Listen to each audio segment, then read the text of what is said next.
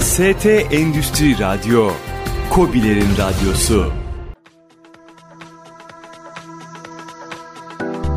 Arda Meriç'in hazırlayıp sunduğu Teknoloji Gündemi programı başlıyor.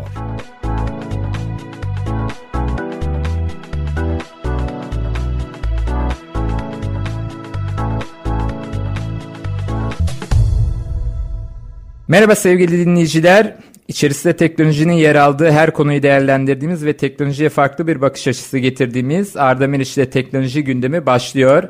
Ve bugün yanımda yine çok değerli bir konuğum var. Tunç Berkman sizlerle birlikte olacak. Tunç gerçekten e, Türkiye'nin teknoloji duayenlerinden birisi olarak e, gözümüze çarpıyor. Çok yakında dostumdur kendisi. Tunç şimdi çok fazla konu konuşacağız. Neler yaptığından, tabii verdiğin eğitimlerden, mentorluklardan, danışmanlıklardan bahsedeceğiz. Kısa bir giriş yapalım istedim ben. Kendisi TBS yatırım ve danışmanlık e, ortaklarından aynı zamanda. Evet Tunç, yavaş yavaş başlayalım. Tamam, tamam. Hoş bulduk. Evet, hoş geldin tekrardan. Bahsettiğin gibi Arda, ben 20 senede yakındır, hatta 23 sene oldu tam. Profesyonel hayattan bu son 4 ay yaklaşık birey e, girişimcilik tarafına geçtim. Ama girişimciliğim benim bu son 4 aya dayanmıyor. Ben çalışırken de çeşitli startuplara yatırım yapmıştım. Koç'ta çalıştığım dönemde Ali Bey ile başladığım zaman ilk başta Koç içerisinde biz iki tane şirketle yeni girişim grup başlamıştık. Bir tanesi işte Booking Turkey'de, bir tanesi Bilkom şu anki adıyla. Onun satın almasını yapmıştım. Hatta kariyerimin ilk işlerinden bir tanesi diyebilirim. Sonra Koç'un içerisinde Tanı'yı kurduk para markasıyla. Ondan sonra işte ben Arçelik'e geçtim. Arçelik'te 4 sene çalıştım. Arçelik'ten çıktım. Avia'ya girdim. Teknoloji tarafında hep mobilde bir şeyler yapmak istiyordum. 3 sene Avia'nın pazarlama direktörlüğünü yaptım. Ondan sonraki dönemde baktım medya çok büyüyor ve medyayı benim daha iyi öğrenmem lazım. Ben ne iş yaparsam yapayım o işin derinlemesine girilmeden öğrenilmeyeceğini düşündüğüm için de e, medya tarafına geçtim. Ajans başkanlığı yaptım, genel müdürlüğü yaptım, dijital ajans kurduk. O 3 sene sürdü o da hayatımda. O dönemde işte ilk girişimlerime, yatırımlarımı yaptım ilk startuplara. Çado diye bir çay markası yarattık Koç'taki arkadaşım Barış Çekin'le birlikte. Barış şimdi full time son 2 senedir Çado'nun başında. O da bir varmış bir yokmuşun CMO'suydu en son. Ondan sonra e, başka bir arkadaş grubuyla gene Mobil Express'i kurduk o dönem. E, yaklaşık Mobil Express kuralı 9 sene oldu. Çado hemen hemen aynı zamandaydı. E, Mobile Express'te ilk başta biz SMS marketing üstünden başladık. Yani esasında Mobile Express'in ilk mantığında ilanlar üstünden reklam veren tarafından da geldiğim için ben hangi reklamda satışa daha çok döndüğünü tespit edebilmek için reklam mecraların üstüne bir kod yerleştirdik. Onu kısa kodla SMS olarak atıyordun. Sonra kredi kartın sistemi tanımlıysa onu otomatikman alabiliyordun. Özeti buydu. Kredi kartın tanımlı değilse sana bir mesaj geliyordu. Kredi kartını, adres bilgilerini ve belli güvenlik sorularını cevaplayıp onu tanımlı hale getirip ürünü satın alıyordun. Fakat o istediğimiz gibi gitmedi. O istediğimiz gibi gitmeyince biz başka bir modellere döndük. Şimdi çok yeni e, çeşitlendirerek ödeme sistemleri alanında Mobile Express'i farklı bir konuma getirdik. E, bundan yaklaşık 3 hafta önce de e, Mobile Express'in başına PayU'nun eski CEO'su Emre Güzel geçti. Emre şimdi yeni bir takım oluşturuyor. Emre'nin gelmesiyle birlikte ödeme lisansı bizde saklama lisansı vardı ve farklı bir sürü de teknoloji var. Şimdi ödeme lisansı e-para lisansını alaraktan farklı bir kulvara açılacağız Mobile Express'e. Emre açacak o kulvara. Onun içinde de BVC ile görüşmelerimiz devam ediyor. Onlardan da pozitif bir şekilde ilerleyen bir süreç var. Ya o orası da büyümeye devam edecek. Bahsettiğim gibi Vestel'e girmeden önce bir tane dijital ajans kurmuştum. Onu ben ortaklarıma devrettim ve ayrıldım. Şimdi de Work Quarters diye bir paylaşımlı ofis iş modeline yatırım yaptım. O yatırımda da şimdi herkes sorabilir yani bir sürü şey var. Paylaşımlı ofis var ne gerek vardı diye. Da ben kolektif house'u da çok beğeniyorum bu arada. Ahmet de bizim Babson Kolej'den mezun. Ben MBA'yi Babson'da yapmıştım. Ee, çok da başarılı gidiyorlar. Bu biraz daha farklı. Çünkü bu as a service yani hizmet veren bir modele gidiyor ve ben şeye çok inanıyorum. Bundan sonraki iş modellerin e, Netflix ya da Amazon'daki gibi abonelik bazlı modellere döneceğini hatta Vestel'de de bununla ilgili çalışmalar yapmıştık. Bunlar da Work Quarters'ın farkı işte içerisinde tüm hizmetleri veriyor startupların ihtiyacı olan logosundan mali işlerine kadar işte mali müşavirlik danışmanlığına kadar muhasebe sistemleri, ön büro hizmetleri, CRM sistemleri, web sitesinin tasarımı ve böylece e, çok daha entegre bir hizmet almış olabiliyorsunuz. İsterseniz sanal ofis alabiliyorsun, istersen fiziksel ofis alabiliyorsun, istersen bu full paketi, servis paketini satın alabiliyorsun. E, orada biraz fark yaratacağını düşündüğüm için onlara yatırım yaptım. Birkaç tane daha böyle yatırım projesini inceliyorum. Onları zaten konuştukça detaylandırırız. Ben Evet, e, başlarsam durmuyorum biliyorsun. Evet evet. evet. Şimdi araya girmezsem böyle gidecek. Ee, tabii 25 yıllık yaklaşık bir tecrübe olunca e, çeyrek asır kolay değil. Teknoloji dünyası ve iş dünyası olarak çalışmalar tabii ki çok geniş çaplı olarak devam ediyor. Ki en son bahsettiğin oluşumun şöyle bir güzelliği var. A'dan Z'ye yani aslında yapacağınız işi belirleyip sadece firmanızın ismini bulup Aynen. sektörünü belirleyip başladığınız zaman internet sitenizden ödeme almanıza, mali müşavirinizden ön muhasebenize kadar her şeyi e, Evet. A'dan Z'ye, Evet. CRM'e kadar Aynen. e, yapabileceğiniz çok Workort- farklı. Evet. Work Quarters'ın ilk e, merkezi 750 metrekare Akasya'da açık şu anda veya fiilen çalışıyor. Şimdi onlar Levent'te yeni bir e, büyük daha büyük 2000-2500 metrekare arasında bir yer için bakıyorlar. Kısa zamanda da onu hayata geçirecekler. E, o iş modelinin ben büyük, sağlıklı bir şekilde büyüyeceğine inanıyorum. Gerçekten güzel. Tabii burada bu tür yatırımları seçmek de çok önemli. Çok farklı sektörlerdeki şirketlere yatırım yapıyorsun. Yatırım yapacağın şirketi nasıl seçiyorsun? Yani şöyle ben hep şeye inanırım. Bir şeyin tüketici tarafından bir ihtiyacı olması lazım. Yani e, çok fazla fizibilite yapabiliriz. Ben Babson'da MBA okudum. Babson Amerika'nın en iyi girişimcilik okullarından bir tanesi. Hatta hep bütün araştırmalarda falan bir numara çıkıyor. Girişimcilik konusunda business school olarak. Orada bize şunu öğrettiler. Ya istediğin kadar fizibilite yap. E, fizibiliteler çok sonuçta Excel'de olan işte bilgisayar üstünde anlam ifade eden şeyler. Önemli olan orada gerçekten kişilerin, halkın ya da müşterin kimse onun bir ihtiyacını kolay ve basit şekilde karşılıyor musun, karşılamıyor musun? Ya da yeni bir e, yöntem getiriyor musun? Daha ama yeni yöntem de şöyle olması lazım. Hayatı kolaylaştıracak ya da daha hızlandıracak, daha verimlilik arttıracak, insanlara heyecan verecek bir şey olması lazım. Onu yaratabiliyorsan, bir de deneyim yaratabiliyorsan. Mesela biz Chado Tea'de e, herkes çay diye bakıyor. 50 çeşit 60 çeşit çay satıyoruz ama orada bir deneyim var. Yani o deneyim çayın içme şeklinden, ritüelinden tut. Oradaki o çayın tadı, kokusu, mağazaya girdiğin zaman yaşattığı sana hisler. Ya perakendedeki önemli şeylerden bir tanesi fiziksel mağazadaysan da, internet mağazasındaysan da farklı hissetmek. İnsanlar farklı hissetmek istiyorlar. İnsanların en büyük ihtiyaçlarından bir tanesi özel olmak. Yani biz çocukluğumuzdan beri işte annemiz babamız bizi sevsin isteriz. O psikolojiyle büyüyoruz. Arkadaşlarımız bizi takdir etsin isteriz. İş hayatında başarılı olmak isteriz. Ama bunun derin temelinde yatan şey özel hissetmektir. Hepimiz çünkü özel insanlarız. Şimdi dünyada 7 milyar insan var. Baktığın zaman herkes bir eşi daha yok.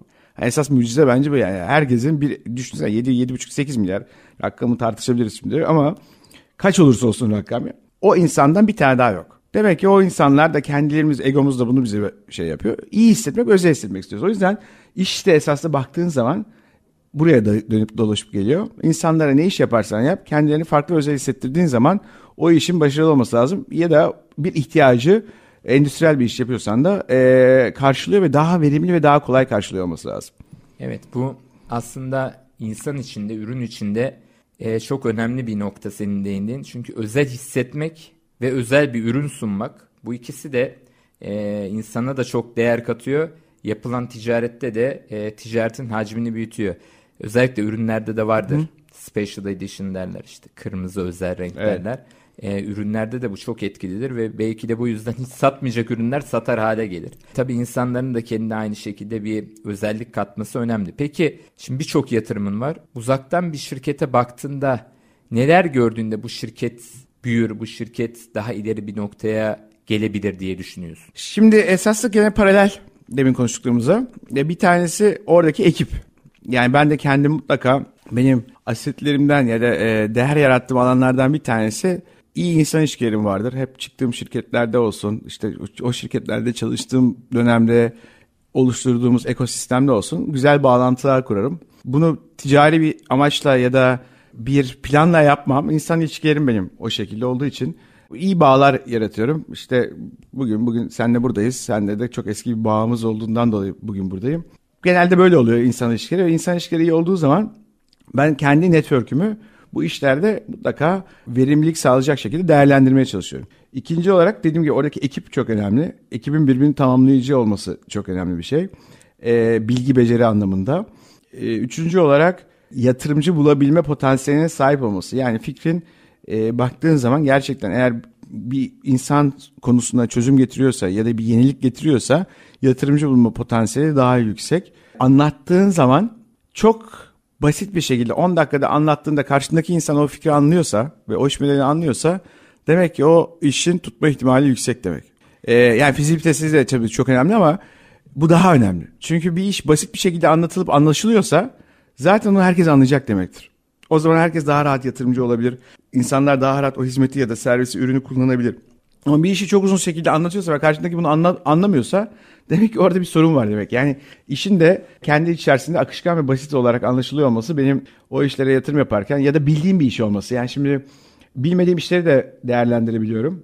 E, yepyeni bir mesela enerji sistemiyle ilgili enerji derken de doğal kaynaklardan dönüşümle elde edilecek bir enerji. Daha çok olgunlaşmadığı için detayına giremiyorum ama orada da mesela sektörü de çok iyi bilmememe rağmen araştırıyorum e, şeyi biliyorum mesela bakıyoruz nedir en büyük sıkıntılardan bir tanesi dünyanın ısınması. İşte Avustralya yangınlarını herkes konuşuyor işte çevrecilik konuşuluyor ama e, bu neyi beraberinde getirecek? Alternatif ısı kaynakları ihtiyacını getirecek. Çünkü su tüketiliyor barajlar o bu falan kömür karbon salınımı bunun alternatifi olabilecek işlere enerji işi olduğu zaman da sadece işte jeotermal falan değil daha farklı alanlarda var yeni çıkan. Böyle bir model geldiğinde bunun devletlerin verdiği destek, farklı e, çevrecilik örgütlerinin verdiği desteklere bakaraktan mesela orada yatırım yapılabilecek bir alan olarak değerlendirebiliyorsun. Benzer olarak işte teknolojide şimdi herkes şeyi konuşuyor. Biz Mobile Express'te de değişikliği öyle yapmıştık para hayatımızdan çıkacak bir noktada. Yani işte bitcoinler geliyor, blockchain'ler geliyor. E, e, herkes açık defter çalışmaya başlıyor. Çünkü blockchain'in en büyük özelliklerinden bir tanesi teknolojik kolaylığın dışında herkes birbirinin şeffaf bir şekilde defterlerini görüyor ve ürünlerde kaça alıyor, kaça satıyor. Bu çok ne, şey bir esasda güven ortamını te, e, teskin eden ve sağlayan e, bunun üstüne de hızlı büyümeyi getirebilecek bir verimlilik şey. Öyle baktığında da şunu görüyorsun insanların daha kolay ödeme çözümlerine ihtiyacı var. Şimdi baktığın zaman şirket değerlendirmelerine unicorn dediğimiz şirketlerin çoğu esasında bazı bir şey üretmiyor bile.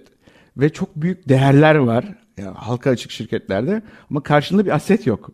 Yani o şirketi kapatsan bugün karşılığında hani alabileceğini, al, hissinin sahiplerinin alacağı bir şey yok. Yani o öyle bir para da yok çünkü. Bir fikir var ortada yani. İşte orada da e, bu fikrin gerçekten hani büyüyebilecek, e, ekonomik anlamda bir değer yaratılabilecek fikir olması bence önemli yatırım yaparken. Yani son noktada çok güzel özetlemiş oldun. Çünkü değer katacak bir noktası varsa e, ve bu değer katma o anda parası olarak döngüye giremiyorsa işte tam yatırımlık şirket o şirket olmuş oluyor. Son noktada tamamını özetlemiş evet. oldun aslında. Peki bu tecrübelere dayanarak Kobilere tavsiyelerim nelerdir? Bizim dinleyicilerimiz ağırlıklı olarak Kobiler ve iş dünyasının e, yöneticileri. Burada Kobilere ne gibi tavsiyelerin olabilir? Firmalarda kendi mevcut firmalarında ne gibi düzenlemeler yapabilirler ki e, hızlı girdiğimiz 2020 yılında bir e, büyüme yakalayabilsinler veya e, oldukları yerden geriye gitmesinler. Şimdi ya bu konuda çok uzman var. Benim burada uzmanlık yapmam çok böyle hani ya bunu şöyle şey diye, şöyle aslında. diyeyim, şöyle diyeyim. Genellerini söyleyeyim ben. Hani şimdi genel olarak baktığın zaman bir kere şeye çok dikkat etmek lazım. Bunu herkes zaten Türkiye'de yaşayan biliyor. Bir, eğer üretim yapıyorsanız stokları limitli tutmak lazım bu dönemde. Yani çok stoklu iş yapmamak lazım. Neden? Çünkü stok demek nakit demek. Parayı nakitte tutabilmek lazım. Birincisi o. İkincisi alacak ve tahsilat sürelerine dikkat etmek lazım. Oradaki çünkü alacak ve tahsilat insanlar e, zarar ettiklerinden dolayı değil nakit sıkıntısından dolayı batıyor şirketler. En temel üç tane şey bu. Dördüncüsü deneyimden faydalanmak. Yani COBİ'lerin çok fazla faydalanabileceği deneyimler var. Sen mesela deneyimli bir iş dünyasındaki kişilerden bir tanesisin. Böyle insanlar var. Ve bu deneyimlerden, bu insanların deneyimlerinden farklı şirketlerdeki tecrübeleri olsun. E, dünyadaki görüşleri olsun. E, hangi alanda olursa olsun onların farklı tecrübelerini alıp bir laf vardır. Amerika'yı yeniden keşfetmeye gerek yok diye. O yüzden de piyasadaki deneyimli insanların bilgi ve becerilerinden daha önceki geçmişte yaptıkları işlere bakıp onların ne kadar e, yetkin olduklarını, hangi alanda yetkin olduklarını. Çünkü her, herkes birçok alanda e, bilgi sahibi olabiliyor ama bazı alanlar uzmanlaşmış ve derinleşmiş oluyor. Türkiye'deki sıkıntılardan bir tanesi biz bu e, maç içinde de böyleyiz. Her zaman şey yapıyoruz her şeyi maç oynandıktan sonra herkes her şeyi söyler ya keşke şunu oynatsaydı bunu oynatsaydı falan filan diye. Yüzeysel kalıyoruz. Ama önemli olan burada derinleşmek. Yani e, şimdi diyebilirsin ki ya Tunç tamam bunu söylüyorsun da sen ne yapıyorsun? Ben senelerce pazarlama yaptım. E, pazarlamanın A'dan Z'ye her şeyini her yerinde çalıştım. İletişimden tut ürün tasarlamasından işte ürün fiyatlanmasından kampanyasından her şeyini yaptım. CRM'im işte database falan onu da ayrıca konuşuruz istiyorsan. Big data küçük data nedir falan diye. Şunu gördüm derinleşmeden bir şey olmadığına örnek olarak. Şimdi ben dijitali bilen insanlardım piyasada ama o kadar hızlı değişiyor ki teknoloji. Her şey çok hızlı değiştiği için de kendimi up to date yani güncel tutabilmek için gittim. Şimdi MIT'de bir tane dijital marketing analizi diye bir programa yazıldım. İşte e, iki aylık bir program. Son bir haftası kampüste istersen geçiyor. Neden bunu yaptım? Çünkü e, derinleşmem lazım bu konuda. Çünkü her şey dijitalleşmeye gidiyor. Her şey yazılıma gidiyor. Buna örnek şunu söyleyebilirim. İşte COBİ'lerden de bahsediyorduk. Türkiye esasında baktığın zaman sanayi devrimini kaçırdı. Yani sonradan biz tamam iyi sanayi şirketleri kurduk, üretim yaptık. Birçok aşamayı geçtik ve birçok atılım da yaptık bu konuda. Ancak o işin başında yoktuk. Şimdi teknoloji tarafına baktığın zaman yeni bir teknoloji devrimi var. İşte ekonomi 4.0'da işte ne dersin adına de endüstri 4.0'da. Orada iş yazılım ve robotikste. Ve şimdi bizim bakıyorsun en büyük sıkıntılarından bir tanesi eğitimde. E, yetişmiş bir sürü üniversite var. Artık bir sürü vakıf üniversitesi var. Özel üniversitelere şimdi destekler geliyor da ama bizim üniversitenin hiçbir özel değil esası vakıf üniversitesi baktığında. Birçok bölüm var. Hepsi aynı bölümler. Tamam? Ve bu bölümlerden çıkan çocukların hepsi sonuç itibariyle iş arıyorlar. Eğitim çok önemli çünkü bunu sorunun da başına niye sordum? Uluslararası firmalarda uzun yıllar yöneticilik yapmış bir kişi olarak COBİ'lere vereceğin tavsiyeler burada şu anda da girişimcilik durumu da olduğu için çok önemliydi. Tabii konuşacaklarımız çok fazla. Senin de çok fazla tecrüben var. Bölümü kesmek zorundayız. Tamam, tamam. Kısa bir aradan sonra Arda Meriç'e teknoloji gündemi Turç Berkman'la birlikte devam edecek. ST Endüstri Radyo, Kobilerin Radyosu. Sevgili dinleyiciler Arda Meriç'e teknoloji gündemi devam ediyor. Tunç Berkman'ı çok güzel bir noktada kestik. Tam eğitim dedi. Evet eğitim her şeydir derken konu dağılmasın diye bölüm arasına girdik ve şimdi kendisi kaldığı yerden devam edecek. Ya eğitimde esasında vurgulamak istediğim şey şuydu. Çok okul var, üniversite var Türkiye'de. Ee, bir sürü özel vakıf üniversitesi de açıldı. Ee, ama işsizlik durumuna baktığımız zaman işte %13'tü en son işsizlik. Fakat üniversite mezunları arasında ya da o genç jenerasyonda işsizlik %24'lere çıkmış vaziyette. Bunun sebeplerinden bir tanesi baktığında çok fazla aynı bölümden mezun insan var. Ancak işte demin sanayileşme ve yani teknoloji sanayi devrimini kaçırdık ama teknoloji devriminde bir şansımız var konusunda. Ee, üniversitenin daha fazla ağırlıklı olarak yazılım ve robotik gibi konulara e, bölüm açıp yatırım yapıyor olması lazım. Çünkü biz Vestel'deyken mesela çok insan işte Hollanda'ya, Amsterdam'a yazılım mühendisi ihtiyacından dolayı gitti. Bu açık Avrupa'da da var, dünyanın her yerinde de var. E, artık Hindistan'daki ya da Çin'de yetişen ya da Pakistan'da yetişen yazılım mühendisleri de yeterli olmuyor. Çünkü en çok hızlı büyüyen alanlardan bir tanesi bu. Her şeyimiz artık e, yeni currency zaten biliyorsun içerik oldu. Yani, yani artık nakitten o önemli şey içerik para içerik yerine geçmiyor. İçerik para yerine geçmeye başladı daha doğrusu. O yüzden böyle baktığında e, bu konuda çok daha alabileceğimiz yol var. Kobilerin de tabii üretim yapan kobiler olsun, perakende de bir ürün satan kobiler olsun. Ne yapıyorlarsa yapsınlar hayatlarına e, başarılı olabilmek için teknoloji sokmaları lazım. Yeni yazılım teknolojilerini kullanıyor olmaları lazım. Hız kazanabilmek için, verimlilik için. Bu konuda bence hem birçok e, aktöre, işte devlete, üniversitelere, sanayiye çok rol düşüyor bu yazılım ve robotik konularında. Yetişmiş eleman yaratıp bunları da kazanaraktan sanayi devriminde kaçırdığımız fırsatı teknoloji devriminde kaçırmamak için. Aslında sen de benim düşündüğüm gibi aynı noktaya değiniyorsun. Çünkü güncel yaşamda perakende sektöründe de özellikle artık kurumsalda da herkes donanımsal e, noktalara bakıyor. Donanımsal gelişmelere bakıyor. Hep işte bir şey üretelim, araba üretelim, uçak üretelim, yurt dışındaki çalışmalara örnek alalım, yabancı ülkelerin seviyesine gelelim. Ama ben de senin gibi düşünüyorum yazılım e, gelişebileceğimiz en hızlı ve en güçlü olabileceğimiz nokta. Çünkü orada kaybettiğimiz bir şey yok. Çünkü donanım üretimlerinde artık birçok lisanslamalar alınmış. E, üretim maliyetleri var, birçok faktör var. Evet. İşte orada mesela economic scale dediğimiz yani ekonomik büyüklük, hacim çok daha önemli. Ee, birçok şirket zaten belli ürünleri yani bir şey yapsam bile bir herhangi bir ürün yapsam bile belli kritik ürünler tekel altında. Yani belli şirketler sadece dünyada onları üretiyor ve herkes onlardan alıyor. O yüzden fark yaratmak daha zor orada. Ama dediğin gibi yazılımda ya da e, yazılımla ilgili teknolojilerde donanım bir araç, evet. yazılımsa amaç. O yüzden amaç sürekli gelişiyor. Teknoloji ise buna araç oluyor. Ee, yazılımdaki araç ve amacı birleştiren bir özelliği de olmasından dolayı fark yaratmak çok mümkün. Oraya çok yatırım yapmak Tabii bugün şart. e, çok basit bir şekilde işte sen de zaten bu işlerin başındaydın. Bir cep telefonunda, akıllı telefonda veya tablette, bilgisayarda e, bunlar üretilmiş ürünler. Fakat bu ürünler yazılım olmadan bir işe yarayan ürünler değil. E, bugün CRM de bir yazılım üstünden çalışıyor. İşte bugün girdiğimiz sosyal medyada yazılım üstünden. Belki hatta e, şunları da düşünüyoruz. Sosyal medya olmasaydı akıllı telefonlar belki bu kadar gelişemeyecekti. Çünkü neden? Şu anda hep bakıyoruz. Sen de e, bu ürünlerin başındaydın uzun yıllar. Yöneticiliğini yaptın. Bu ürünleri seçerken neye bakılıyordu son dönemde? Büyük olsun, ekranı geniş olsun. Neden? Çünkü sosyal medya kullanımı var. İşte Fotoğraf YouTube çekiyorsun. Gibi. Tabii fotoğraf çekiyorsun ama sosyal medyanın olmadığı ortamda, videonun olmadığı ortamda, yazılımlı ürünlerin olmadığı ortamda cep telefonun ufağı makbuldü. Evet. Bu çok uzak değil. 10 yıl evvel Aynen. böyleydi. Bugün yazılım ürünleri sayesinde bu noktalara geldi. Hatta artık insanlar birçok şirkette bilgisayarı yerine mobil cihazlar üzerinden ödeme kabul ediyor. Belki çok yakın dönemde birçok noktada kullanılıyor ama genelleme olarak post cihazları kalkacak. Tabii ki. E, akıllı telefonlar veya tabletler üzerinden ödemeler işlemler yapacaksın, aynen. gerçekleştirecek. Yani hem bu maliyet olarak düşecek hem ekonomiye de katkısı olacak hem de hızlanacak. Tabii kesinlikle. E, dolayısıyla senin de değindiğin gibi yazılım tarafındaki gelişmeler e, oldukça önemli. Tabii sen bu konudaki tecrübelerini bize burada dinleyicilerimize aktarıyorsun. Bunun yanında üniversitelerde ve çeşitli konferanslarda da e, konuşmalar yapıyorsun. Genel olarak hem ticari manada hem girişimcilikle alakalı hem de e, Pazarlamayla alakalı. Evet pazarlamayla alakalı en önemli nokta pazarlama. Çünkü pazarlama olmadan ne işi yaparsanız yapın.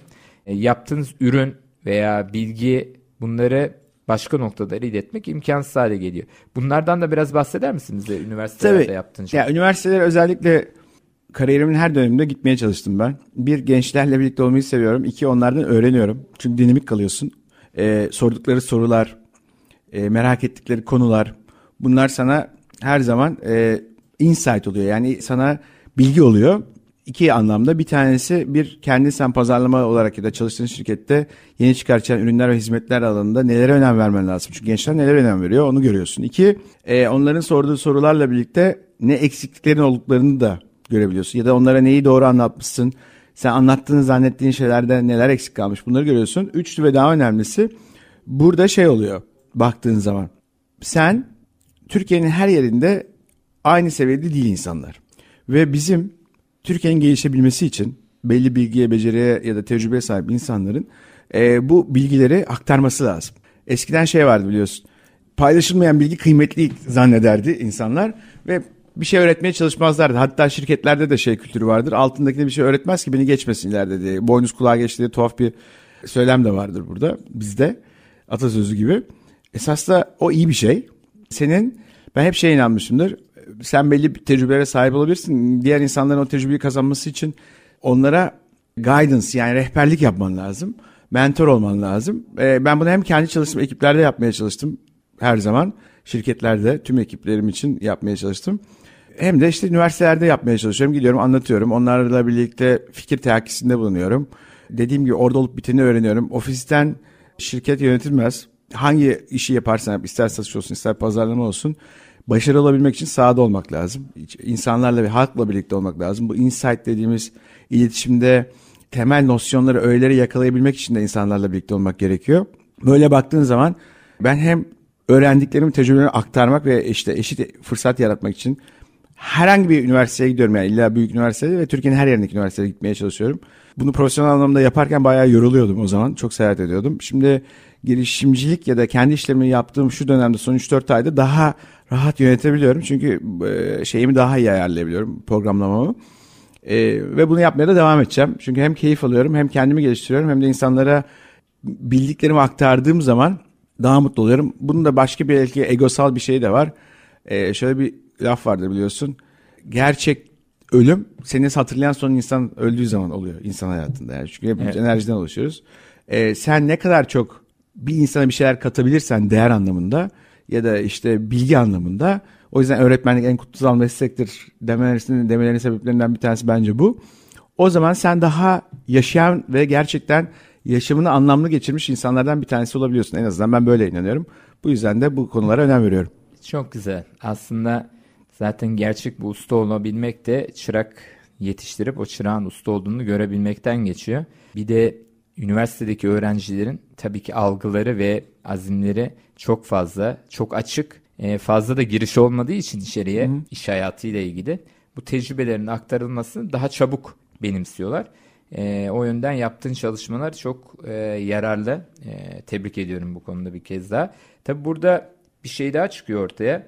Şimdi uzun yıllar profesyonel iş yaşamında bulundun ve aslında o dönemle birlikte götürürken de girişimciliği son dönemde tamamen girişimcilik e, ilgili çalışmalar yürütüyorsun. İkisinin arasındaki farklar nelerdir? Yani burada tabii bizim yaptığımız konuşmalarda bir rehberlik hı hı. E, açısından da e, bilgiler çıkmasını bekliyoruz. Sen de tam bu iki noktayı da tecrübe etmiş biri olarak neler söyleyebilirsin? Yani birkaç tane e, önemli fark var. Bir tanesi şimdi profesyonellikte e, benzerlikler de var, farklılıklar da var. Profesyonellikteki en büyük fark bir şeyi kabul ettirmen lazım profesyonellikte. E, girişimciyken de kabul ettirmen gerekiyor gerçi. Aşağıdaki ekibi inandırman lazım. Kabul ettirmekle inandırmak arasında fark var esas da. Öbüründe ise profesyonelde birçok hangi pozisyonundan olursan ol bir onay mekanizması var. Ve birçok onayı alman gerekiyor. İşte patronun varsa patrondan onay alıyorsun, üst yönetimi onay alıyorsun, hissedarlardan onay alıyorsun.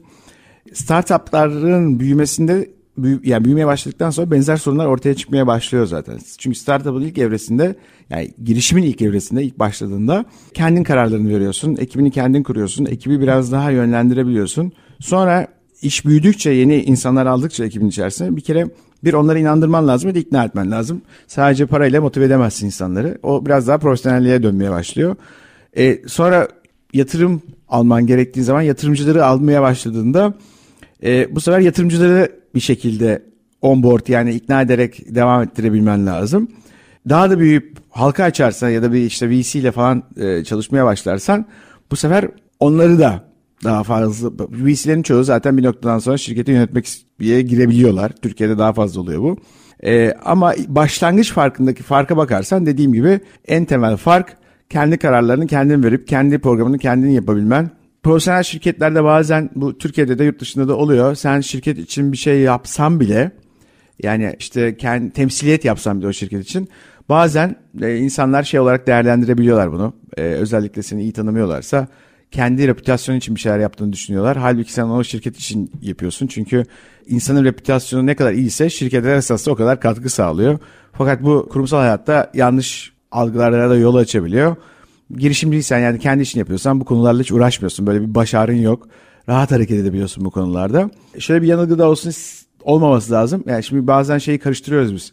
Profesyonellik ve girişimcilik. Esaslı girişimci olduğunda da profesyonelsin. Yani kurumsal değilsin belki ama Sonuçta bir profesyonellik var ve kurumsallıkta kazandığın tecrübelerle sen esas o şirketi yönetiyorsun ve oradaki o bilgi birikimi çok önemli. O yüzden e, kurumsallıkla profesyonellik esas da birbirinin içine giriyor. Yani girişimciler de profesyonel, profesyonel girişimciler de var. Onun da bir disiplini var. Hani böyle ben girişimci oldum o şey grup patlasın çayvan olsun gibi bir durum yok yani. Sorumlulukları daha fazla, zorlukları da daha fazla. Ee, ben aynı zamanda danışmanlık da yaptığım için, e, mentorluk da yaptığım için Bunların hepsini bir bir torbada toplamaya çalışıyorum diyelim. Bu, bu özelliklerim farklı özelliklerimi farklı zamanlarda ön plana çıkartıyorum diyebiliriz. Aslında iyi noktaları değindin. Tabi burada Kobi'nin e, ve girişimcilerin bir avantajı ortaya çıkıyor. Hızlı karar mekanizması. Aynen. Çabuk karar alabilmek birçok noktada avantajlı hale gelebiliyor. İhaleler de dahil olmak Kesinlikle. üzere. Çünkü karar mekanizması ne kadar yavaşlarsa süreçler uzarsa e, birçok fırsatlar kaçabiliyor. Bunu en iyi yaşayanlardan biri sensindir. Çünkü neden? Şu anda girişimcilik olarak yaptığın çalışmalarda işte birçok yatırımın var, birçok özel çalışmaların var, faydalı çalışma. Bunların hepsini anında karar verip gerçekleştirebiliyorsun. Ama uluslararası firmalarda e, dediğin gibi CEO da olsan yönetim kurulu var. Yönetim kurulunun tam hakimiyeti olsa yatırımcılar var, hissedarlar var. Sorumluluk bitmiyor. E tabi bu olması gereken şeyler bu Evet kararlar. doğal. Aynen. Fakat yavaş hareketten dolayı birçok tren kaçabiliyor. Bir noktaya daha değindin. zararlı noktası büyük firmanın parlamak. E, bu iş yaşamında son zamanlarda çok ortaya çıkan bir şey. Sosyal medya ile birlikte ortaya çıkan bir şey. Benim gözlemlediğim analizlerim şeklinde. Şimdi sosyal medyada insanlar markalar influencerlarla çalışıyor işte instagramerlarla çalışıyor. Neden çalışıyor? Markasını anlatması için. Aslında o markanın pazarlama yöneticisinin öne çıkması kadar normal bir şey olamaz. Neden? Çünkü o markanın yöneticisi öne çıktığı zaman sonuçta markayı temsil ediyor. Yani X markasının CMO'su, X markasının pazarlama direktörü olarak lanse edildiği zaman hep arka planda aslında o markanın ismi öne çıkmış oluyor. Fakat maalesef iş yaşamında bu en büyük hezeyanlarımızdan olan e, çekememezlik, bu parlamaya karşı olan agresiflik e, insana şu soruyu da sordurtuyor. Parlamak zararlı mı acaba diye. Evet yani parlamak zararlı değil ama işte dozajını iyi ayarlamak lazım muhtemelen. Ee, bir de bu konuyla ilgili bileşenlerin yani bu konuyla ilgili tüm o ekosistemde olan insanların da olurunu alaraktan Girişimcilikte bu rahat. Evet, yani aynen. E, çünkü kendi firmanı veya danışmanlık verdiğin firmayı veya iş ortaklığı olduğun firmayı iyi bir noktaya getirmek istediğin belli olduğu zaman öne çıkman Şu an şu işte evet esas da enteresan değil mi? Mesela insanlar girişimcilikte özellikle yani VC'ler ya da işte melek yatırımcılar baktığı zaman demek neye yatırım yapıyoruz diye konuştuğumuzda kişiye yatırım yapıyorlar. İş fikri olduğu kadar da o ekibe ve kişiye yatırım yapıyorlar. Bunun en güzel en hikayelerinden bir tanesi Steve Jobs. Ee, işte biliyorsun Apple'ı kuruyor, büyütüyor, ediyor. Sonra halka açıyor. Halka açtıktan sonra board'a onu gönderiyor. O çok ön plana çıktığı için. Çünkü o esas da Wozniak daha bir beyin. Steve Wozniak. Steve Jobs da daha bir pazarlamacı ve satışçı. O daha ön planda. Sonra gönderdikten sonra onu tabii egoları da var onun Steve'in rahmetlinin. Ama gönderiyorlar sonra işte Pixar'ı kuruyor başka işler yapıyor falan filan. Sonra geri getiriyorlar. Geri getirdiklerinde de işte iPod'u ilkin devreye alıyor. Sonra iPhone'u devreye alıyor. Ve şirkete bir vizyon katıyor. Bambaşka bir yere getiriyor. Ama o zaman kimse şey demiyor yani. Kimse Aa, niye Steve konuşuluyor demiyor. Ya da işte Tesla ya da SpaceX konuştuğunda akla Elon Musk geliyor. Çünkü temsiliyeti o yapıyor. Yani orada bir figür o. E, şirketlerde de ya genel müdürler figürü oluyor ya işte dediğin gibi CMO'lar çünkü pazarlamanın başında onlar olduğu için PR'la da ilgili diğer şeylerle de ilgili temsiliyet anlamında da. Burada şuna önem vermek lazım. O kişinin temsiliyet kabiliyetlerine bakıp e, o kişi şirketi iyi temsil ediyorsa ve o kişinin temsiliyeti gerçekten şirket içinse ve zaten o kendisini ispat etmiş bir kişi ise kendisi için bir şey yapmıyordur zaten. O şirket için yapıyordur ve şirket için yaptığı sürece o şirkete daha büyük katkı sağlayacaktır. Bu ikisi arasındaki ince ayrıma iyi bakmak lazım bence. Çok iyi bir noktaya değindin. Örnekleme de çok güzeldi. Steve Jobs örneği gerçekten e, geri çağrılması. Tabii neden geri çağrıldı? Çünkü beyin olmak yetmiyor. İşlerin e, kusursuz şekilde ilerlemesi yetmiyor. Maalesef e, maalesef demeyelim aslında olması Evet, gereken o mu? şirketi parlatacak bir figür. Evet. O figür olmadığı zaman ne kadar iyi iş yaparsanız yapın e, maalesef istediğiniz noktaya gelemiyorsunuz. Olduğunuz yere de kaybediyorsunuz. Buradan da dinleyicilerimize bu konudaki tecrübelerimizi ve dünyada gelişen olayları aktarmış olduk. Evet sevgili dinleyiciler kısa bir ara vereceğiz ve Arda Meriç'le teknoloji gündemi devam edecek. ST Endüstri Radyo, Kobilerin Radyosu. Sevgili dinleyiciler, içerisinde teknolojinin yer aldığı her konuyu değerlendirdiğimiz ve teknolojiye farklı bir bakış açısı getirdiğimiz Arda Meriç'te teknoloji gündemi devam ediyor. Değerli konum Tunç Berkman'la birlikte. Evet Tunç, çok e, önemli noktalara değindik. Pazarlama ile ilgili çok ince bir noktaya geldik şu anda. Pazarlamanın inceliklerin neler, sihir nerede? Bir de böyle şöyle bir tabir var 4P denilen. Nedir bu? Şimdi sen bu işin profesyoneli olarak biraz dinleyicilerimize bu konuda açıklama yap. Şimdi Arda e, Aslında alırken sözü bu bir 10 dakika gitti demektir. şöyle bunu evet yani bir programa sığdırmak zor ama kısaca anahtar vurucu şeylerine değinmek çalışayım. Kilit noktaları. Evet. Key noktalar diyebiliriz bunlara. İşte anahtar nokta dedim ben. Mümkün olduğunca Türkçe ta- gitmeye çalışıyorum ama terminolojinin çoğu tabii bu konularda İngilizce'de olduğu için. Tabii bazen- tabii öyle. Ee, Investment, pazarlama aynen, falan tabii. biz de karışıyoruz arada ama mümkün olduğunca evet. e, bu verin. Türkçeleştirmek de önemli bir şey. Herkesin Önemli. anlayabilmesi açısından da önemli. Şimdi esasında 4P işte product price, price Bak o da o da Yani şey, promotion tabii. e, baktığın zaman ama bunlar tamam bunlar okulda bizim öğrendiğimiz şeyler ve gerçekten de önemli şeyler yani fiyatlandırması işte kanalı ona konumlandırması kampanyası bunlar önemli E, bunlar olmadan olmuyor ancak benim tecrübelerim ışığında daha önemli olan şey sonuçta teknoloji de olsun yani teknoloji de olursa teknoloji ya da herhangi bir şeyde baktığın zaman niçin yapılıyor bunlar? İnsan için yapılıyor. Ve insanın temel davranışları değişmiyor. Temel davranışların değişmemesi ne demek? İnsanın belli bir beklentileri var. İşte demin konuşmamızın başında bahsettik. Özel hissetmek, beğenilik takdir edilmek, paylaşılmak yani yaptığın şeylerin paylaşılması takdir edildikten sonra kolaylık ve bunun dışında baktığında bu insan psikolojisini oluşturan temel öğeler. Şimdi iş modellerinden bahsediyoruz. Unicornlar falan filan diyoruz. Ee, ben geçen bunu hem kampanyadaki köşemde bahsettim hem de Business Türkiye'de e, en son Şubat sayısında çıkan yazımda bahsettim. Bu ikisinde de şunu bahsediyorum temel olarak ya da üniversitelere gittiğimde de anlatıyorum bunu zaten. İnsanın temel özellikleri ve temel davranışları değişmiyor. Şimdi demin saydığım özellikler bunlar. Ve senin ne yaparsan yap bu özelliklere göre tüketicinin ihtiyaçlarını iyi anlayıp gündemdeki ihtiyaçlarını, gündemdeki sorunlarını e, bunlara yönelik iletişim kurgulaman lazım. Bir de herkesle aynı şeyi yaparsan o zaman farklılaşmıyorsun. O yüzden farklı şeyler yapmak lazım. İşte biz Vestel'de ben ilk 13 şey 2013'ün aralığında başladım. 2013 aralığında başladığımda 14 Şubat'taki Sevgililer Günü kavramında bana arkadaşlar sunum yaptılar. İşte dediler ki biz küçük ev şöyle yapacağız, böyle yapacağız. Çok güzel kampanyalar çalışmışlar falan. Hepsi de kadın bunları sunanların. Dedim ki arkadaşlar eğer sevgililer gününde tamam çok güzel kampanya yapalım. Ancak sevgilin sana ütü alırsa ne yaparsın dedim. Kampanya küçük ev kahve makinesi, ütü falan. Yani kızlardan bir tanesi evet sevgilim ütü alırsa mutlu olmam dedi. Sonra oradan biz bunu ajansa da briefleyerekten sevgiline ütü alırsan sevgilin kafanı ütüler diye bir slogan çıkarttık ve biz küçük ev aletlerini satmıyoruz dedik. Ama küçük ev aletleri almak yerine şunları yapabilirsin sevgiline diye dijitalde de bir bunu bir iletişime taşıdık ve farklılaştık. Sonra bu başarılı olunca bunu anneler gününe büyüttük. Anneler gününde de satmıyoruz dedik. Sonra başka bir örnek baktığın zaman e, biz işte 10 Kasım'da Cumhuriyet Bayramı'nda kutluyoruz marka olarak. Ama kimsenin sahiplenmediği bir alan olan mesela 19 Mayıs'a yatırım yaptık. Çünkü bizim için Vestel'de önemli olan şey ge- gençlerdi e, ve gençlere yönelik e, iletişim çalışmalarıydı. O yüzden biz 19 Mayıs'ı sahiplendik. Herkesin sahiplenmediği bir alan olduğu için. E, burada niye bunu anlattım? Çünkü sonuçta orada duygular önemliydi. insanın duyguları ve o duygular üstünden esaslı bir. Burada hiç fiyat konuşmadık. E, kampanyanın ürünlerini konuşmadık. E, Konuştuğumuz şey neydi? İşte sevgilinin duygusal ihtiyaçları, annenin duygusal beklentileri. E, anneler gününde anneyi nasıl özel hissettirebilirsin? Sevgililer gününde sevgilini nasıl özel hissettirebilirsin?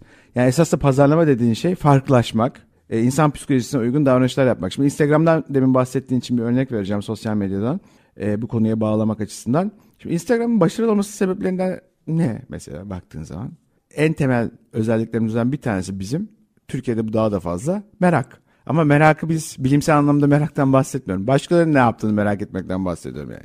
Yani buna gıybet diyebilirsin, dedikodu diyebilirsin. Şimdi Instagram'da insanlar başkalarının ne yaptığını takip ediyorlar. Esasında ne kadar vakit kaybedici bir iş değil mi verimsiz baktığında ama bu Instagram iş modeli bir bunu başkalarının ne yaptığını takip etmek üstüne yani işte influencer dediğimiz şey de örnek aldığımız insanlar diyelim bunu. Gerçekleştiremediği şeyleri başkalarının Özenmek de diyebilirsin buna. Evet. Aynen. Yani özenmek de diyebilirsin. Trend takibi de edebilirsin. Moda takibi de edebilirsin. Yani Çok farklı noktaları çok var. bir sürü farklı noktası var ama insanın temel özelliğinde merak var. Tamam mı? E, O merak değişmiyor. İkincisi beğenilme ihtiyacı. Demin de bahsettim. Ee, sen çocukken de ilk başta annenle tanışıyorsun bebeklik döneminde ve annenin seni takdir etmesi, beğenmesini, sevgisine ihtiyacın var. Sonra babanla iletişim başlıyor. Konuşmayı öğrendikten sonra birazcık daha e, zaman ilerledikten sonra 2-3 yaşından itibaren babayla da yakınlaşmaya başlıyorsun ve anneyle babanın takdiri önemli hale geliyor. Sonra okula giriyorsun yuvaya. Orada arkadaş sosyal çevre oluşmaya başlıyor ve sosyal çevrede hocanın takdiri, arkadaşların takdiri. Yani like dediğimiz şey var ya hani bu zaten insanın hayatında olan bir şey. Yani on binlerce yıldır var yepyeni bir şey keşfetmiyor Instagram. Ondan sonra normal okula gidiyorsun sonra iş hayatına giriyorsun. Bu sefer patron takdiri, iş arkadaşlarının takdiri ya da genel müdür yöneticinin takdiri hayatına giriyor. Tamam mı? Takdir bir kere her zaman var. O like parmak havaya her zaman olan bir şey hayatımızda tamam mı? Evet o noktayı çok iyi açtın. Evet. Ee, yani like olayı takdir etmeyle birebir. Evet. E, markalar ne yapmaya çalışıyor esasında? Tüketicinin takdirini kazanmaya çalışıyor. Marka olmak ne demek? Tüketici takdiri kazanmak demek. Şimdi esasında ben Fenerbahçeliyim. Fenerbahçeliler lütfen yanlış anlamasınlar ya da takım tutan diğer taraftarlar. Esas taraftarlık baktığın zaman çok tuhaf bir şey yani. Neden tuhaf dersen şimdi sen senin o tribünde olup olmadığını kimse farkında değil. Ya da evi maçı seyrettip seyretmediğini kimse farkında değil tamam mı? Ama sen inanılmaz bir sevgiyle bu işe bağlanıyorsun tutkulu bir şekilde yani. Karşılıksız. Karşılıksız evet yani karşılıksız yani çocuğun anne baba sevgisi gibi bir şey yani taraftarlık baktığında. Psikolojik anlamda değerlendirdiğin zaman bir anlamı yok yani baktın neden böyle bir şey. Bir de para harcıyorsun tamam mı? O paranın sana geri dönüşü de yok. Yani Bir de destek oluyorsun. sinirlerin de yıpranıyor. Yani şimdi sana ben gelip desem ki ya şu çocuklar burada açmış şunlara bağış yapalım falan ya da sana demesem de yani sokaktan birisine desem düşünür adam tamam mı? Şimdi sen diyorsun ki forma al, kulübe destek ol falan. Düşünmeden o parayı veriyor. 10 Daha- liralık formaya 100 lira veriyorsun. Evet, yani daha anlamlı bir şey için o parayı verirken, düşünürken burada taraftarlıkta böyle hani fanatizm demiyorum ama başka bir psikoloji var yani. Tamam mı? Markalar da esas da taraftarlar kazanmaya çalışıyorlar tamam mı? Sosyal medyada. Destekçi yani. Evet destekçi yani tamam mı? Hatta biz buna brand ambassador diyoruz tamam mı? Ee, yani marka elçisi bir Evet. nevi. Tamam. Tam İn- karşılığı. Influencer, aynen. Influencerlar marka elçisi oluyor. Ama bunu yaparken şimdi konu dağılmasın. Temel insan psikolojisi yani dem- demin bahsettiğimiz aidiyet. Bir şeye ait, ol, ait olması. Şimdi sen bir restorana gittiğinde niye o restorana devamlı gidiyorsun? Çünkü o adam seni karşılıyor. Yani yemekleri iyi, değilse servisi iyi. Bunlar zaten hijyen faktör. Yani ambiyansı güzel olacak, yemekleri iyi olacak. Ambiyansı şık olması da şart. Yani salaş bir yerde Tabii, olabilir. tabii. Ama lezzetli yemek olması şart. Servisin iyi olması şart. Tamam mı? Bir de özel hissetmen. Yani dedim ya başta konuşmamızda özel hissetmek. Özel hissetmek. Şimdi Instagram'da da insanlar niye like almaya çalışıyorlar? Yani şey gibi. e, abi sana onu vermeyeyim. Evet. Değil mi? Tam Evet, tam evet, şey. evet. Ya bugün o iyi değil. O iyi değil. Sen sen, Sen de biri de varsa yanında Ha, görüyor tabii, musun? evet, Bak, evet. yani Tabii. ben- İşte bu ne bu işte orada da bir aitlik var tamam mı? İnsanlar tek başına birey olarak var olamıyorlar. İlk insandan beri DNA'mız bizim kodlanmış. Niye kodlanmış? İşte sen diyelim ki çok iyi tarım yapıyorsun. Ben iyi avcıyım. Başka birisi işte doktor tedavi iyi biliyor. Bitkileri falan alıyor. Bitkilerden ilaç yapıyor tamam mı? Bunun hepsini bir tek bir insanda toplayamıyorsun. Bu farklı özelliklerdeki derinleşmiş insanlar bir araya geliyorlar. Birlikte survive ediyorlar yani var oluyorlar. O yüzden bu aidiyet duygusu var. O yüzden takıma ihtiyaç. Şimdi o aidiyet sen gidiyorsun doktordan onu tatmin edebiliyorsun. Ya kavim olmana ya da topluluk olmana gerek yok. Ama o DNA'nda kodlandığı için bir gruba dahil olma ihtiyacın var. Tamam mı? Bu sosyal bir grup olabilir. Bu bir takım olabilir. Bu bir marka olabilir. Ama bir grupta olman gerekiyor. Tamam? O grupta olabilmek için de senin bu duygularını anlayan markalar işte Instagram iş modeli tamam bunun üstüne kurulmuş vaziyette. İnsanın psikolojisi üstüne kurulmuş bir iş modeli. Sonra ne oluyor? O seni tanıyor. Big data, small data falan filan. Neyi tanıyor? Senin neyle ilgili olduğunu biliyor. Hangi influencer'ı takip ettiğine göre işte diyor ki moda ile ilgili diyor. Futbolla ilgili diyor. Basketle ilgili diyor. İşte kırmızı renkli reklam kampanyalarına daha çok ilgi duyuyor diyor. Kısa filmleri seviyor diyor. Senin bir profilini çıkartıyor. Tamam, o profilini çıkarttıktan sonra da sana doğru iletişim yapıyor. Yani segmentasyon dediğimiz doğru iletişim yapma şekli bu. Yani Netflix'te de Netflix'in başarılı olmasının sebeplerinden bir tanesi baktığın zaman esasında özünde senin zevk ve duygularını biliyor. Şimdi eskiden kanallarda ne yapılırmış? Yani dizi yapacakları zaman işte bilmem ne konak çok tuttu. Şimdi reklam olmasın diye tam ismini söylemiyorum. Ya da işte e, bir Ağır abi dizisi çok tuttu. Geçen sene şu oyuncular oynadı. Ondan sonra Hemen benzeri. ha, bunun benzerini yapalım abi. Bu tutar şu kadar reyting alır. Gidiyor bu tara Ha, yol bu bu, gidiyor, taraf. bu evet, yol bu tarafta. Bundan sonra işte ya da tarihsel bir dizi tutar. Bunun böyle bir türevleri çıkar tamam mı? Netflix ne yapıyor? Bilimsel yaklaşıyor ona. Ne ya ne yapıyor adam? Diyor ki ben diyor şu kadar farklı içerik ürettim. Bu içeriklerden bilmem ne dizisi, şu X dizisi Kişiye özel algoritma çıkartıyor. Şöyle yapıyor. X dizisi şu kadar zamanda tüketildi diyor. İşte 8 tane bölümü var. O 8 bölüm şu kadar günde izledildi. Hatta şu kadar saatte izledildi diyor. Tamam diyor. O zaman diyor benim bu 100 milyon kişilik tabanımda 60 milyonun hepsi bunu izliyor diyor. Ondan sonra diyor ki şu tarz içerikler daha anlamlı bir şekilde izleniyor diyor. Ve bunun türevleri de şöyle oluyor diyor. Sonra benim yapımcıya ne ihtiyacım var deyip kendisi üretmeye başlıyor iş. Yani o bilgiyi efektif kullanarak. Ve Amy'ye bakıyorsun Amazon Prime ve Netflix Amy kazanır duruma geldi yani. O yüzden e, burada ne yaparsak yapalım pazarlama esasında işin özeti. Aslında lafını hiç unutma çok önemli bir noktaya değindin.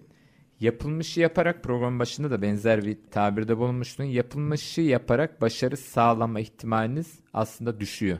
Marjinal Bir- büyüklük evet. de sağlama düşüyor. Aynen. Yani tamam takip etmek, konjöktüre göre oynamak olumlu. Fakat gerçek başarı isteniyorsa işte Netflix de çok güzel bir örnekti. Tabii tecrübeli olduğun için Steve Jobs örneği, Netflix örneği bunlar günümüzde de e, yakın ve geçmişte aslında olmayan şeyler. Bugün Netflix'e baktığımız zaman 2012 yılında sadece DVD kiralayan bir firmadan bugün... Blockbuster'dan farkı yok yani. Aynen öyle. 8 yılda geldiği noktaya baktığımızda dünyadaki birçok ülkede domine etmiş, pazarı domine etmiş bir marka olarak göze çarpıyor ve bunu nasıl yapıyor? Analizlerden yapıyor. Pazarlamayı normal olarak değil, risk alarak, farklılaşarak. Yani demin de değindiğin gibi işte şu diziler tuttu. Biz böyle kabadayı dizisi yapalım veya işte aşk dizisi yapalım değil. O anda konjektüre belki de karşı gelecek ama talep edilebilecek. Aslında cevheri çıkartabilecek noktaya oynuyor. Aynen. Aynen. Çok çok önemli. Ya işte Instagram'da da mesela Instagram'a baktığın zaman iş modeli ne diyorlar? Instagram'ı çok tartışıyorlar. İş modeli gayet anlamlı bir iş modeli var. İnsanların o günkü eğilimlerini en iyi takip eden mecra Instagram. Senin neye eğilimin olduğunu, neyi merak ettiğini, hangi gündemi takip ettiğini, modada hangi şeylerin öne çıktığını. O yüzden Instagram storiesi reklamları başarılı oluyor. Çünkü çok kısa. İnsanlar o kadar çok bilgi var ki şu anda. Tamam mı? Bilgi bombardımanı altındasın. Neyi beğendiğini, yaptığını, neyi yapabileceğini görmek çok zor. Ama Instagram ne yapıyor? Story'nin içerisine senin ilgi alanını çekebilecek çünkü senin neleri takip ettiğini bildiği için, meraklarını da bildiği için içerikler gömebiliyor. Fakat bu şöyle başlıyor işte. Instagram başına baktığın zaman tamam demin konuştuğumuz konu yani. Ait olmak, beğenmek, başka insanları merak etmek ve senin gündemi kaçırmama arzun. Ya kaçırdığın bir şey var mı? Gündemde ne var? Popüler olan şey ne? Eskiden bunlar çok kolaydı. Şimdi o kadar çok şey var ki, o kadar değişken var ki takip etmek de zorlaştı. Ama bunu ilk değiştiren Instagram'dan da önce YouTube. Yani YouTube'la birlikte insanlar şey oldular. İçerik tüketenden dönüşüp içerik üretene geçtik. Yani biz eskiden ne verilirse onu tüketirdik. Hatta opsiyonun da yoktu. Pazar sineması vardı. Oturdun televizyonda pazar sineması saatini beklerdin. Hangi film çıkarsa mecburen onu seyrederdin yani. Şimdi öyle değil. Şimdi sen karar veriyorsun neyi seyredeceğine ya da ne tar içerik yaratacağına bile karar verip kendi içeriğini de yaratabiliyorsun ve insanları etkileyebiliyorsun. Bu YouTube'la başladı, Instagram'la başka bir boyuta çıktı ve bu bambaşka şeylere geçecek. Teknoloji dedik, konuştuk sosyal medyaya sen çok güzel bir örnek verdin başta. Telefonun evrimleşmesine de bu mecralar sahip şey, bu içerikleri yaratan platformlar neden oldu. Neden? Çünkü daha iyi fotoğraf çekmek neden önemli hale geldi? Çünkü YouTube'da daha iyi bir şey yayınlayabilmek için anlık ya da Instagram'da daha iyi bir fotoğraf paylaşabilmek için Twitter'da bunu, bunu aynı şekilde paylaşabilmek için. Keza bunu takip edebilmek için de. Çünkü artık mobilsin bir şeyi kaçırmak istemiyorsun. Ee, eve gidip internetin başında duramadığın için, oturamadığın için cep telefonunu da Steve Jobs yaptı. Gene Steve Jobs'a dönersek. Apple'la birlikte smartphone dediğimiz akıllı telefonu e, hayatımızda değiştiren. Yani Blackberry'ler vardı onlar bunlar Nokia'lar, Motorola'lar. Yani Nokia bir ara işte pazarda artık dominanttı. Domine etmişti tabii. Bir anda yok oldu. Neden? Çünkü ben vazgeçilemem diye düşündü. Steve Jobs geldi. O keyboard'u ortadan kaldırdı. Parmağı çıkartınca parmağı e, ekranı büyüttü. Parmağı input yani veri sokmak için parmağını kendi uzunluğunu kullanır hale getirdi. Yön verdi. Yön verdi ve tamamen olayı değiştirdi. O yüzden o kadar değişti ki eskiden mesela bir sanayi dominansı vardı yani Ford'un yerine kimse geçemez diye bakardın yani arabada o kadar büyük ekonomik of scale. O yüzden başta benim söylediğim şey oydu. Yazılımla birlikte birçok şeyi değiştirebilirsin. Artık yani büyük şirketlerin de gelecekleri garanti altında değil. Eğer teknolojik olarak hardware'de yani mesela bir çip üretiyorsan sen bir avantajın var. Çünkü onu artık o kadar büyük bir ekonomik scale geliyorsun. Evet. evet.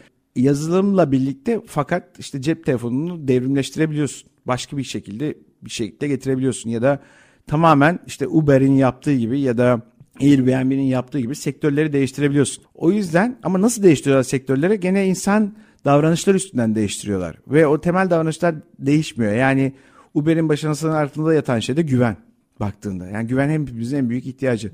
Eskiden bir ürün alacağımız zaman Ali Baba'ya, annemize, babamıza, komşumuza, dayıya sorardık. Şimdi artık giriyorsun bakıyorsun ratingi var her şeyin. Ratingine karar, karar veriyoruz. Airbnb niye başarılı? Çünkü orada kalan insanların deneyimleri var. O insanlarla ilgili onları ağırlayan insanların da deneyimleri var. Ve bu ortak bir platformda paylaşılıyor. Evet. 20 sene önce sen gidip birisinin evinde kalsan korkardın. Yani bu adam beni keser mi, in midir, cin midir? Şimdi tanımadığın evine, adamın evine gidip rahatlıkla kalabiliyorsun yani. Çok değişti. Aracı olmak gelir açısından üretim yapmaktan daha iyi hale geldi. Çok fazla konu var. Gerçekten ben daha sorularımın hiçbirini soramadan programın sonuna geldik. Tabii değerli konuklarımız olduğu zaman programın akışı nasıl geçiyor biz de anlamıyoruz. Daha soracağım çok sorular vardı. Bu demektir ki aslında dinleyicilerimiz için şöyle bir şans var. E, Tunç Berkman'ı e, bir defa daha konuk olarak alıp sorulması gerekenlere soramadıklarımızı tekrardan sizlerle paylaşacağız e, ve daha çok bilgiyi sizlere aktaracağız. Her zaman üniversitelerde yakalayamayabilir insanlar. Evet, evet zevkle her zaman siz istedikten sonra Arda her zaman keyifle gelip sohbete devam ederiz. Çok Mümkün olunca da aktarma, aktarmaya çalışırız. Faydalı olabildiysem ne mutlu bana. O yüzden e, eminim ki çok kişi faydalanacaktır. E, bizi dinleyen milyonlarca insana e, güzel bilgiler aktardın. Tekrardan çok teşekkür ediyoruz. Evet sevgili dinleyiciler içerisinde teknolojinin yer aldığı her konuyu değerlendirdiğimiz Arda Meriç'te teknoloji gündemi bugün sona eriyor. Önümüzdeki hafta yeniden sizlerle birlikte olmak üzere. Hoşçakalın.